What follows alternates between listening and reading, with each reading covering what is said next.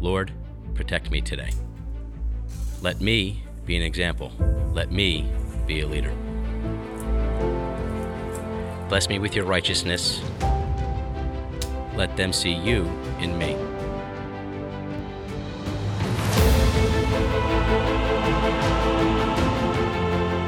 God, I need you right now. Help me out of this mess. Help me take a stand against the devil. Help me stand my ground. Please lead me away from this temptation. Deliver me from this evil.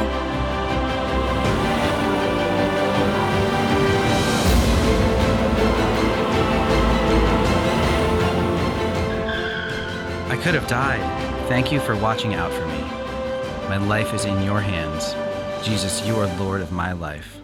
Jesus, your word says, I can have whatever I pray in your name. Your word says, the power that raised you from the dead lives in me. Heal me, God.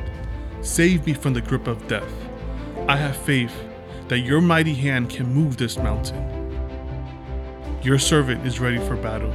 With Christ, we have the victory.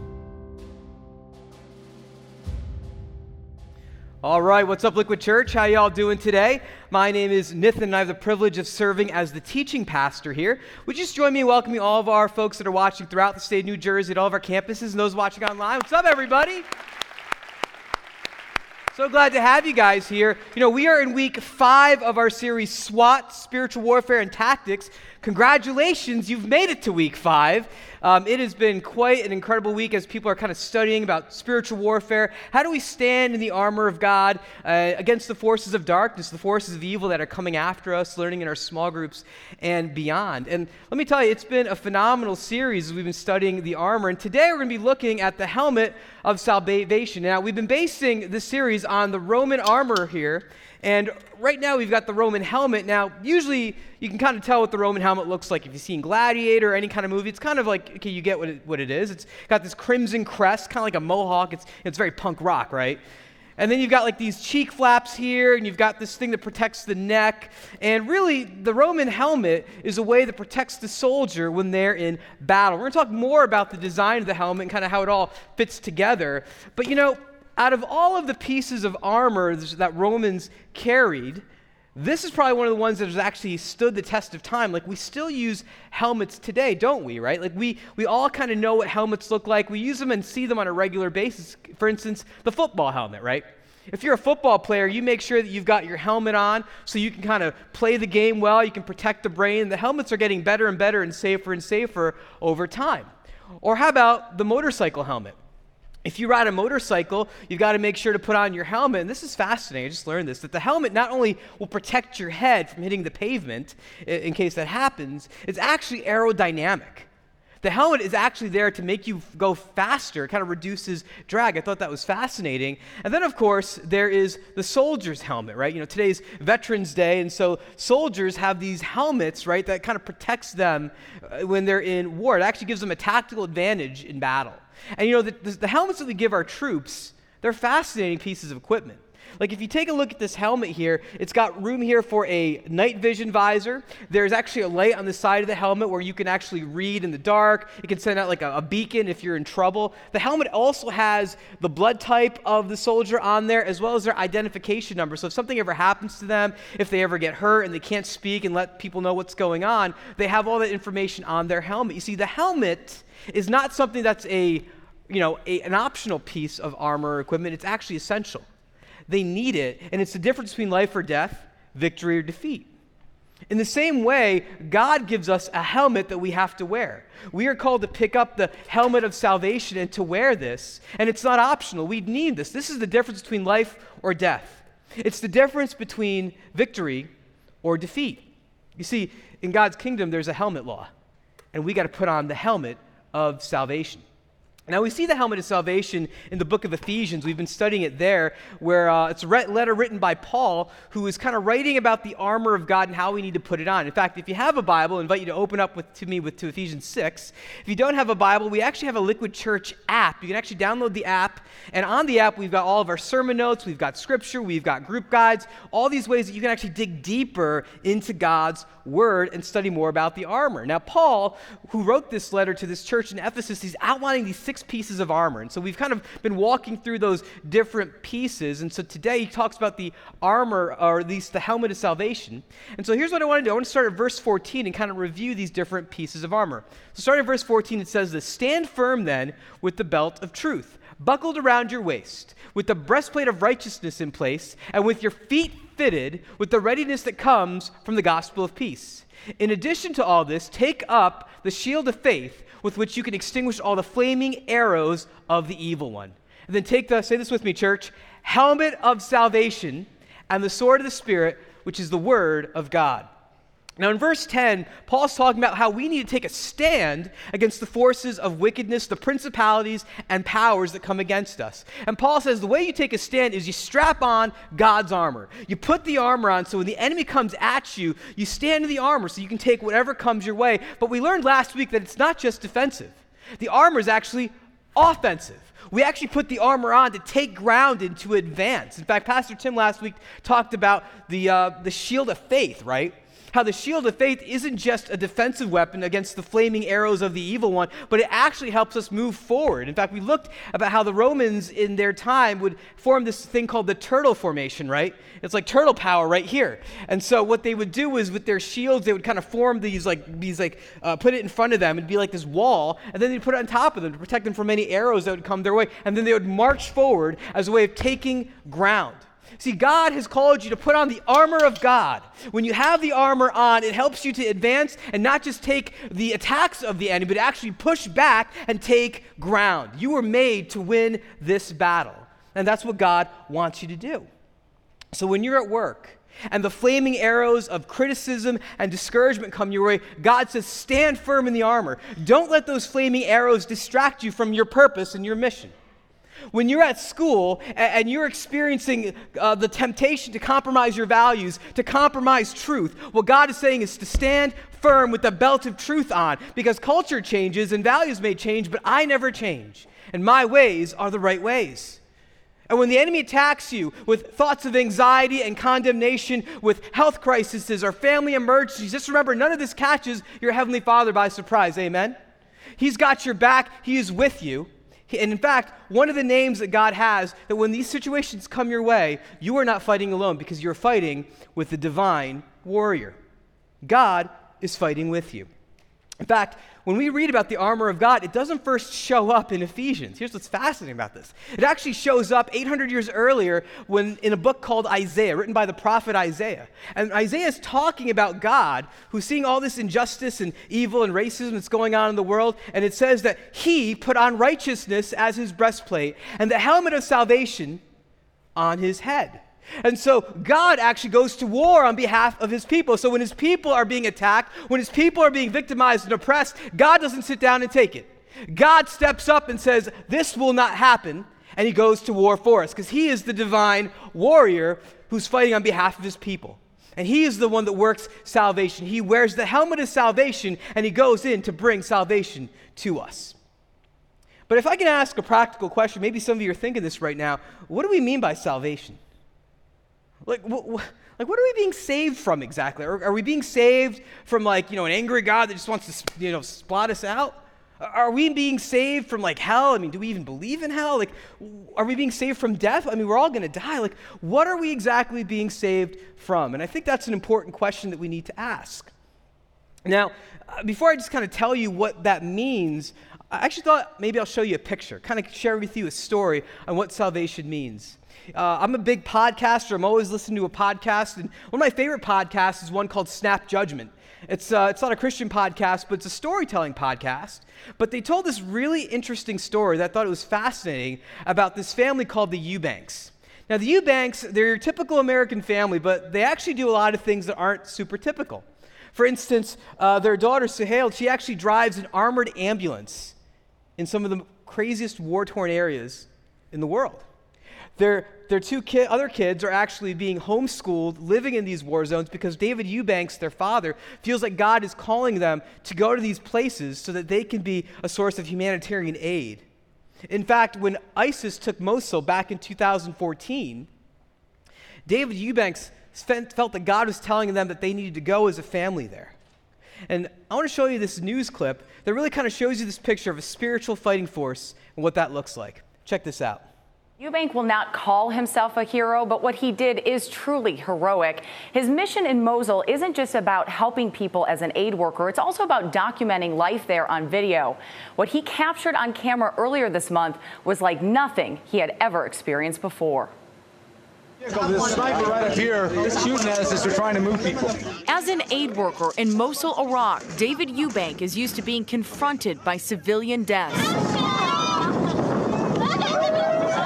But recently, he came upon a scene that was especially horrific. I see what turns out to be about 70 dead bodies women, children, guys in wheelchairs, shot dead in wheelchairs. And then, in the middle of that carnage, he saw something truly heartbreaking. I see movement, and then a little girl sitting next to her dead mother, hiding under the black hijab like this. And it looks, goes like this. Despite continued attack by ISIS snipers, Eubank says he had to try to rescue her. Smoke dropped by Allied forces and firepower from Iraqi soldiers gave him the cover he needed. I thought, you know, if I'm killed, my wife and kids will understand. This is not bravado. This is not adventure. This is trying to save somebody.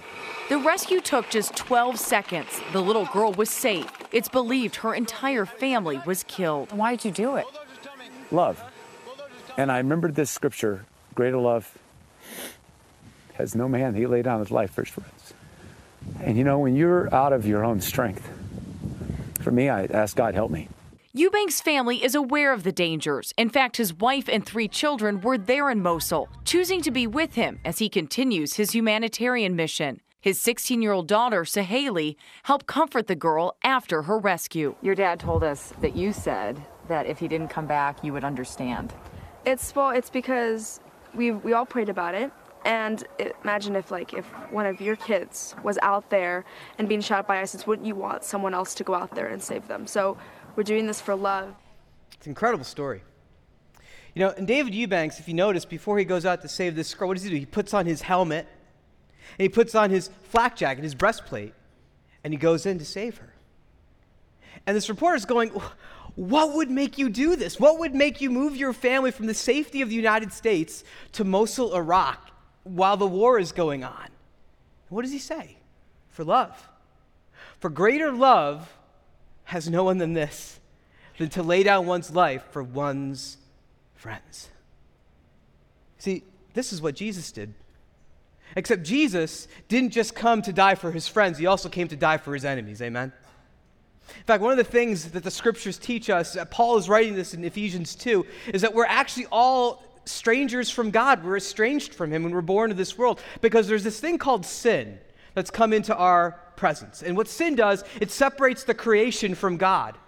It, it, separates us from God. So we no longer have a desire to do the things that please God or the things that will actually cultivate a relationship with God. We actually do the opposite. We actually break God's laws, we, we kind of run from his ways. And we kind of have this posture where our back is turned to God. We kind of keep doing what we do, not realizing all the destruction and pain and chaos and terror that is left in our wake. That is the state of humanity. And yet, while we were in this state of rebellion against God, God sent his son Jesus to come into our world. See, David Eubanks, when he left his house that morning, the comfort of his own home, he, he told his family, guys, I may not make it back. And he goes and he actually steps right into the crosshair of the enemy. And that's what Jesus did. He left the comfort from heaven and came to the front line of our dark, evil, chaotic world.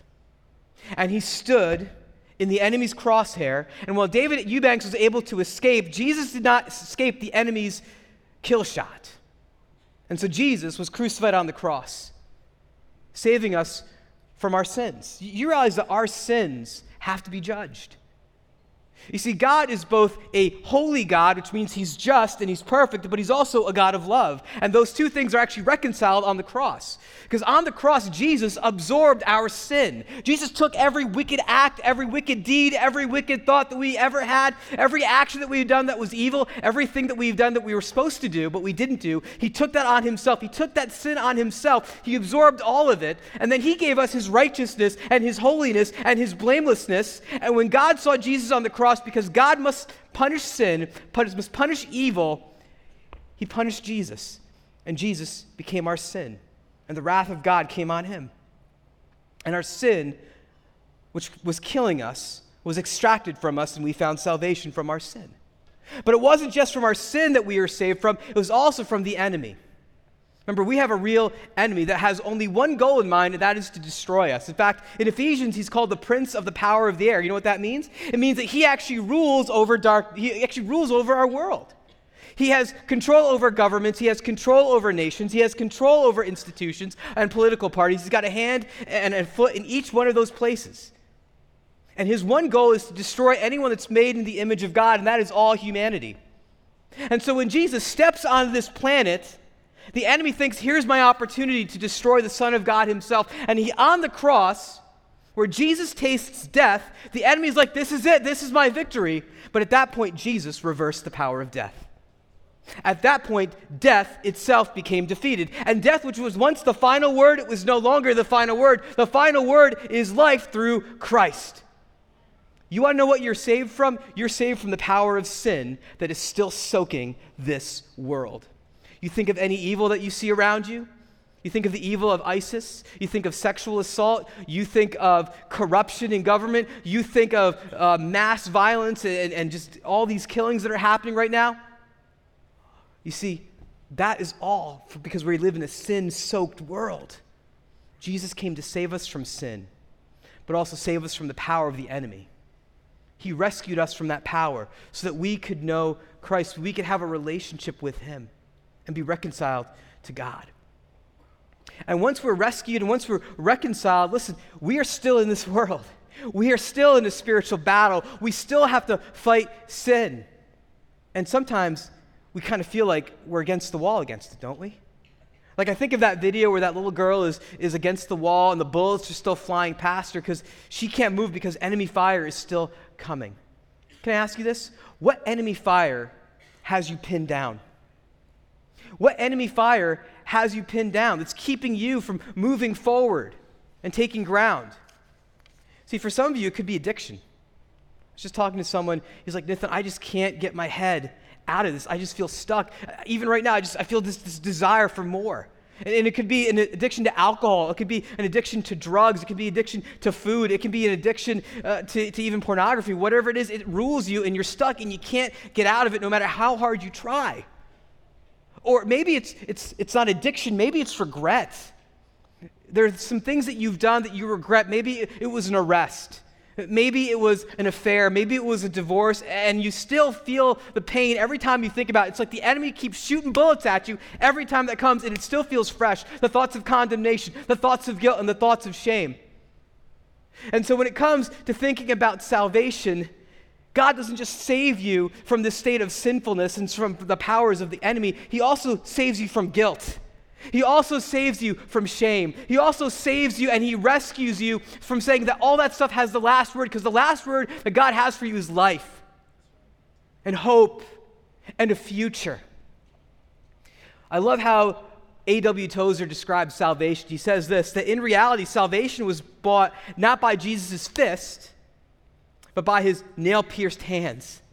Jesus Christ our Lord surrendered in order that he might win. He destroyed his enemies by dying for them and conquered death by allowing death to conquer him. You see, Jesus went where no man or woman had ever gone before. He experienced death and then came out of it. So that one day, those who've been saved by him, who've experienced salvation, will go through death and come back and experience resurrection. See, that is what Jesus came to give us.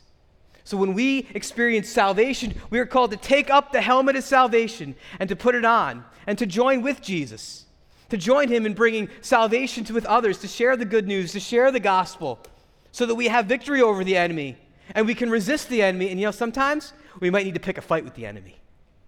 That's what God has given us through salvation. You know, when Paul was writing to the Ephesians and he's looking at the Roman helmet and he's, he's kind of checking it out and he's looking at the different pieces. Like, for instance, there's this crimson crest. You ever wonder what that's for? Well, the Romans weren't super like, they were like uh, vertically challenged, like myself.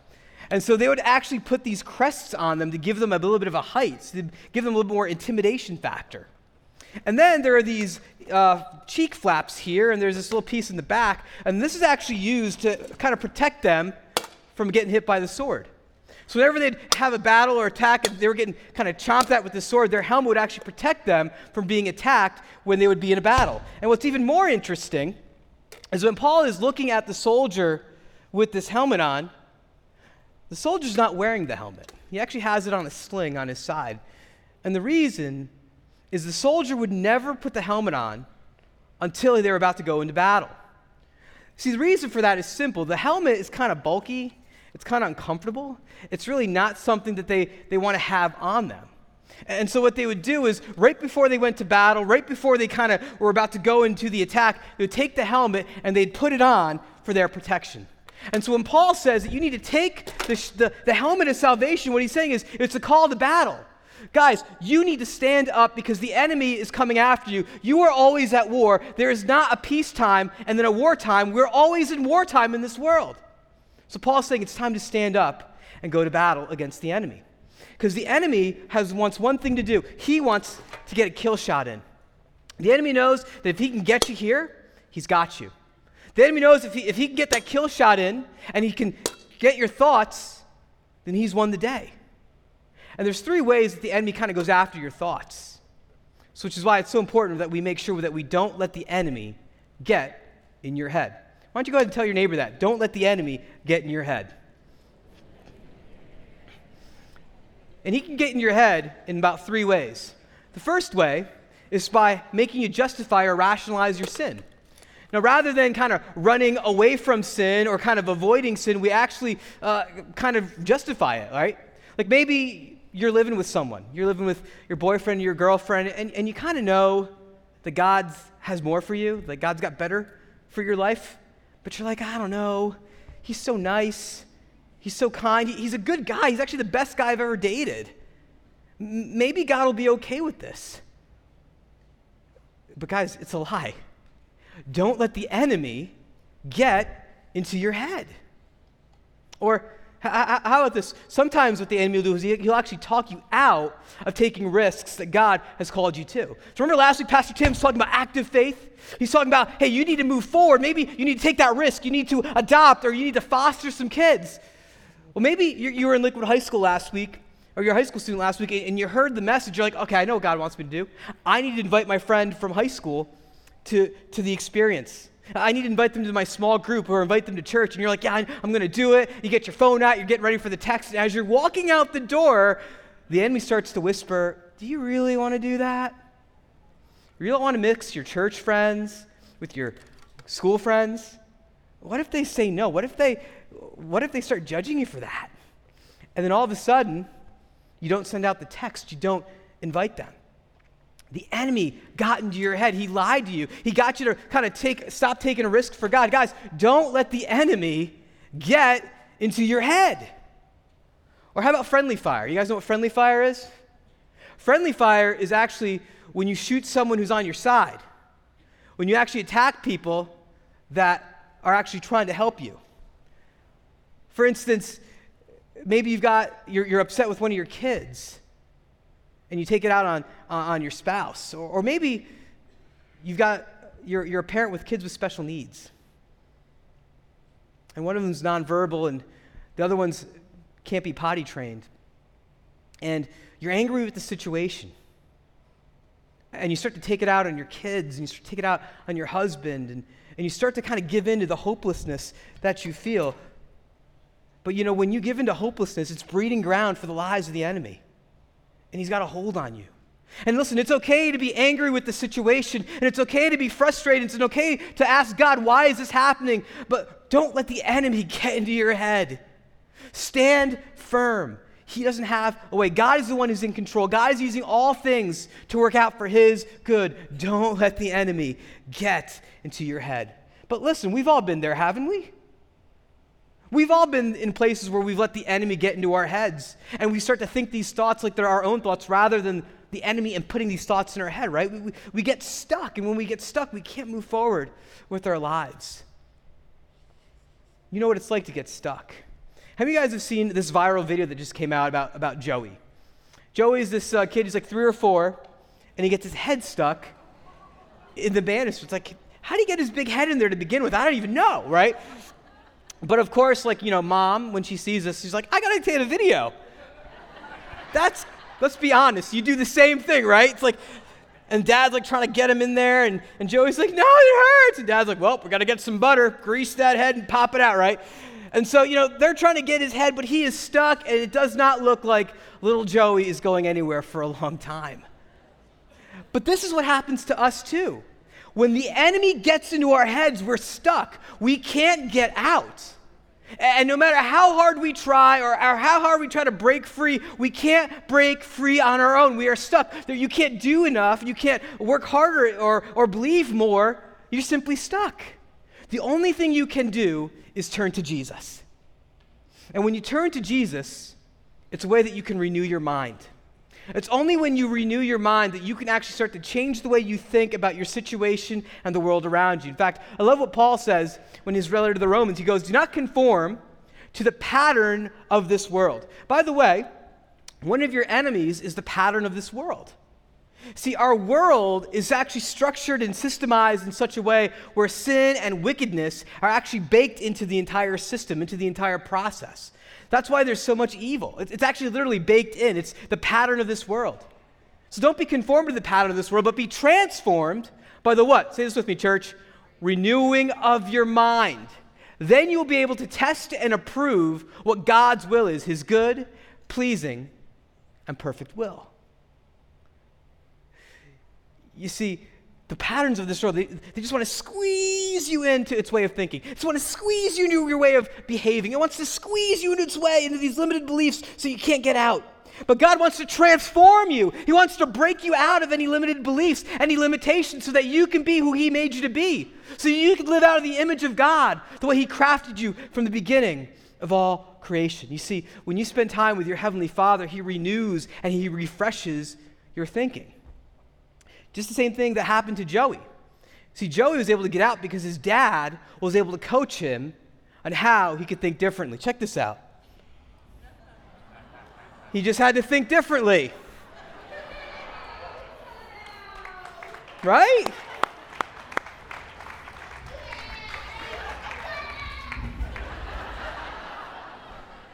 How depressing would it have been if I never showed that part of the video, right? You'd, be, you'd leave here thinking, what happened to Joey? But Joey's free because he was able to have his dad say, maybe there's a different way to think about this, Joey. And because he was able to do that, he found freedom. Guys, the situations that you're stuck in right now, God is waiting for you to come to him and see it from a different lens. And when you see it from a different lens, you can walk in freedom when the helmet of salvation is on your head. The only way that happens is when we are reading and deliberating and kind of kind of digging into scripture.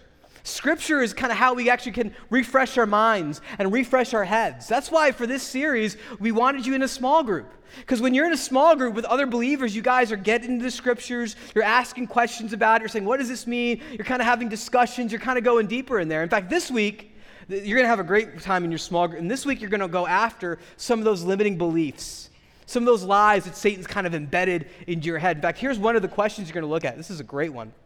It says this Confess the lies you have held on to, even though you may have heard the truth many times over. Are some of those lies areas you have agreed with Satan? By the way, if there are lies where you've agreed with the enemy, you've given him permission to influence you. So we need to get at those lies and break them off. Maybe you were told by your parents and others that you're not worthy of being loved and you have just resigned yourself to this. You may hear Pastor Tim tell you about God's love week after week, but you decide that this is for other people, it's not for me. Confess to God here that you have accepted a lie of the enemy and that you want to be free of this stinking thinking. Because here's the thing if Satan can't send you to hell, if Satan can't have control of your life, what he's going to do is make you ineffective on earth. And the way he does this is he kind of plants these, these lies in your head. He kind of plants them through different things. You know, kind of like what this says. Maybe it's from what a teacher said, or maybe an offhanded comment a parent said. But he plants these lies in your head, and he makes sure you, that you have these experiences that kind of fortify them. It's called a stronghold. And what the enemy wants to do is he'll come close and he'll whisper them in such a way where you think, oh, this is reality. I'm interpreting just kind of what's going on in my world. The enemy will come up to you. He'll say, he'll plant lies like these, like that you're not worthy. Like, think about all the things that you've done. You know, you've cheated on your income tax. You cheated your partner out of, out of his part of the business. You're not worthy of God's love or his time. Or he'll try to make you feel like you're unloved. God doesn't love you. I mean, you're still single, all of your friends or they've moved in together, they've gotten married, they're having kids, and you're doing it God's way. What's that getting you? Why would you even do that? Or the enemy will make you think that you're unforgiven. There's nothing you could do to be forgiven. You've done too much, your family won't forgive you. Your kids will never forgive you. So why would God? Don't even bother asking. Or you're a nobody, you're unknown. You moved to this country, you, you immigrated here for a better life for your kids, but no one gives them the time of day. No one cares about them. No one cares about you. Might as well just go back. Or the enemy will try to make you feel like you're insignificant. Your problems, they're just your problems. No one, want, no one cares about your problems. Everyone's got problems. Your problems are, are small potatoes compared to what's going on in the world. Or he'll say you're a mistake. There must be something wrong with me. I'm, I'm dysfunctional. You know, my, my, my parents said I was a mistake. My, my friends treat me like I'm a mistake. Clearly, there's something wrong with me. See, guys, when those thoughts start happening, that's when we need to kind of take up the sword of the Spirit. That's what the Bible is. We're going to talk more about that next week. You need to take up your weapons, the sword of the Spirit and the helmet of salvation. And you need to actually draw a line in the sand that says, Satan, I've heard your lies. I'm not going to take them anymore because I am made in the image of God. So, Satan, you may say that I'm unworthy, but salvation says that I'm holy and blameless. Amen? You know, any, the enemy might say that you're unloved, but what God says, what salvation says, is that you're loved forever. You know, the enemy might say that you're unforgiven, but what salvation says is that you're forgiven through Christ. The enemy may say that you're unknown, but Jesus has something different to say. What salvation says is you're chosen. The enemy says that you're insignificant, but salvation says that you've been raised with Christ at another level before the foundations of the earth. The enemy says that you're a mistake, but salvation says you're a work of art. Amen? Give your God some praise, church. You're a work of art. You were made for a purpose. You were made to destroy the works of the enemy. And the works of the enemy, the things he's done to you and your family, God has made you to break them down. So put on the helmet of salvation. We're going to war. You see, when you've experienced God's rescue, when He has saved you from the jaws of death, from the jaws of sin, from, from judgment, see, He calls us to take a step to say, hey, we're identifying with this side of things. This is who I am now. And that's what we symbolize with baptism.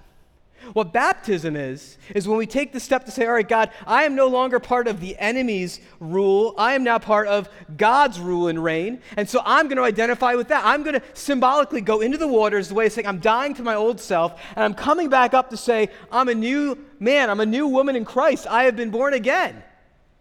Everyone who is a Christ follower, who's experienced the rescue of Jesus, needs to go and through the waters of baptism. So I want to encourage you, if you've never been baptized, Now's the time. In fact, December 2nd, we're doing baptisms. You can go to liquidchurch.com slash baptism. I talked to someone in the last service, and she said, Nathan, I'm getting baptized. I'm doing it. I said, praise God. This is your next step in your spiritual growth and your spiritual development. If you haven't been baptized yet, don't wait. Now's the time. Take a stand against the enemy and say, I'm standing firm. I'm standing firm because I belong to Christ. I've got my helmet of salvation on.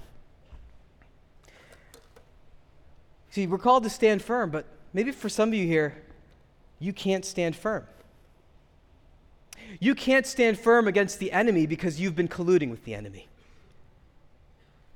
You can't stand firm because you are still underneath the power of the, of the powers of darkness.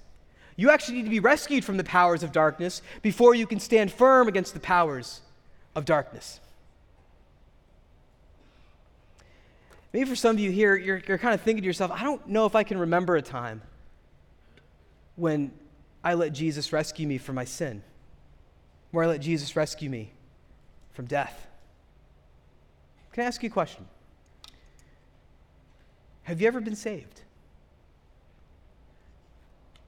Do you have a helmet? Because in the kingdom of God, there's a helmet law.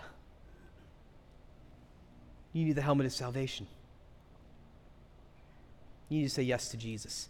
That's really what it means. It's saying, I'm going to say yes to Jesus and follow him all the days of my life. And maybe you don't know if you've done that or not. Or maybe you've never done that. It's simple. It's as easy as ABC. A is admit your sin. Guys, we're all sinners. We're born into a world that's soaked in sin. That's why there's so much death and violence and destruction all around us.